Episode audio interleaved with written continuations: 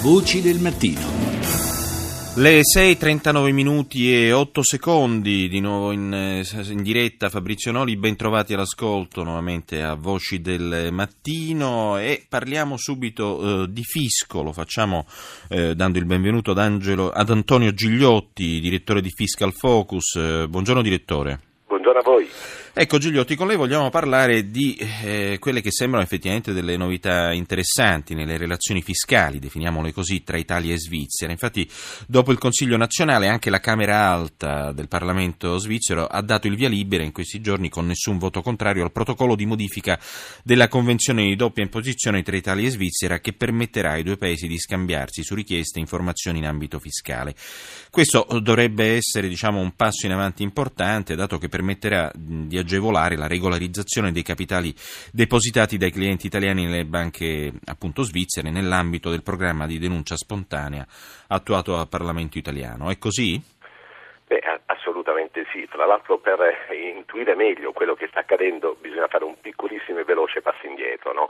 Noi già in Italia da qualche anno abbiamo superato quello che era il cosiddetto segreto bancario. Lei pensi che nel passato se il fisco faceva un controllo nei confronti di un contribuente non riusciva a sapere neanche dove avevi il conto corrente all'interno del territorio nazionale. Certo. Dopo invece siamo andati avanti ed è arrivata la cosiddetta anagrafe dei conti per cui oggi in Italia, per cui poi capiamo anche perché in Svizzera, oggi in Italia se un contribuente apre un conto corrente nel giro di poche ore il fisco sa dove ha aperto Fra l'altro c'è ancora di più un'altra cosa molto importante che non c'era nel passato. Da qualche anno il, il fisco è in grado di sapere perché vengono date queste comunicazioni dalla banca in Italia, quindi in sintesi tutte le operazioni che vi sono sul conto corrente. Per cui in Italia ormai vi è un certo controllo giusto da parte del fisco perché si sta parlando di somme base, perché se non c'è nessun tipo di problema il contribuente assolutamente niente. Uh-huh. Ora però cos'è che accadeva? Che mentre in Italia quindi vi era questa apertura, questo controllo del fisco, vi erano altri paesi,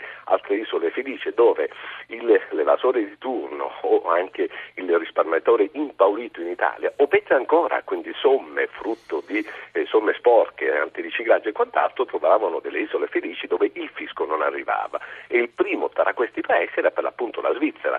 Non dimentichiamo che questa segretezza ha fatto praticamente delle banche svizzere una fortuna inestimabile. Certo. Ma di fatto che invece da qualche anno quello che lei ha appena giustamente commentato in realtà non è altro che la ratifica di un qualcosa che è già avvenuto l'anno scorso a Milano nel mese di febbraio, dove tra i due paesi, tra Svizzera e Italia, si è cominciato a parlare, perché non dimentichiamo che la Svizzera veniva considerato un paese blacklist, cioè sì. un, un, paradiso fiscale, dove cioè, non vi erano i controlli del fisco italiano.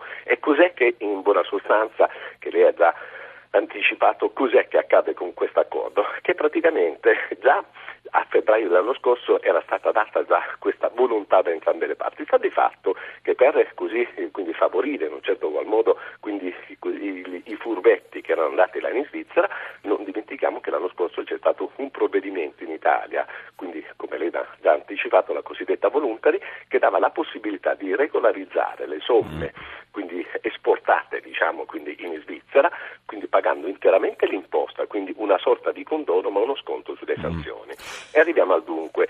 A... L'evasione fiscale verrà contrastata o no alla fine? Beh, guardi, certamente sì, io le posso garantire anche come commercialista, come tecnico, che tante persone hanno fatto quindi la voluntary e trovavano delle somme là non perché erano evasori ma perché così quindi involontariamente e con una uh, buona diciamo così, ignoranza in materia fiscale ritenevano di lasciarla dei lasciti. Certamente oggi, oggi è un, un, problema per queste persone perché sanno che oramai la Svizzera quindi risponde ed è questo il punto fondamentale. Guardi, dal 2017 quindi l'Italia se vuole sapere delle informazioni su un, un cittadino italiano che ha dei risparmi o quant'altro la, la, la Svizzera glieli dà, ma dal 18 addirittura queste informazioni, questo scambio di informazioni di carattere fiscale avverranno in modo automatico, quindi certamente una stretta per i furbetti. Ecco, l'unico problema è che però anche all'interno della stessa Unione Europea continuano a esistere paradisi fiscali, tra virgolette. Beh, insomma, il Lussemburgo... Beh, guardi, il problema non è soltanto questo, se lei pensa un, un altro fatto, no? vede quindi qu- quante menti diverse ci stanno in quella che dovrebbe essere invece un un unico modo di pensare, anche il problema degli immigrati, no? Cioè ciascun Sì, sì, paese no, lo sta certo. gestendo a modo suo, per cui vogliamo dire che siamo... La disunione Euro- d'Europa si vede anche in queste cose. Eh, assolutamente sì, assolutamente sì. Grazie, grazie ad Antonio Gigliotti, ricordiamo direttore di Fiscal Focus.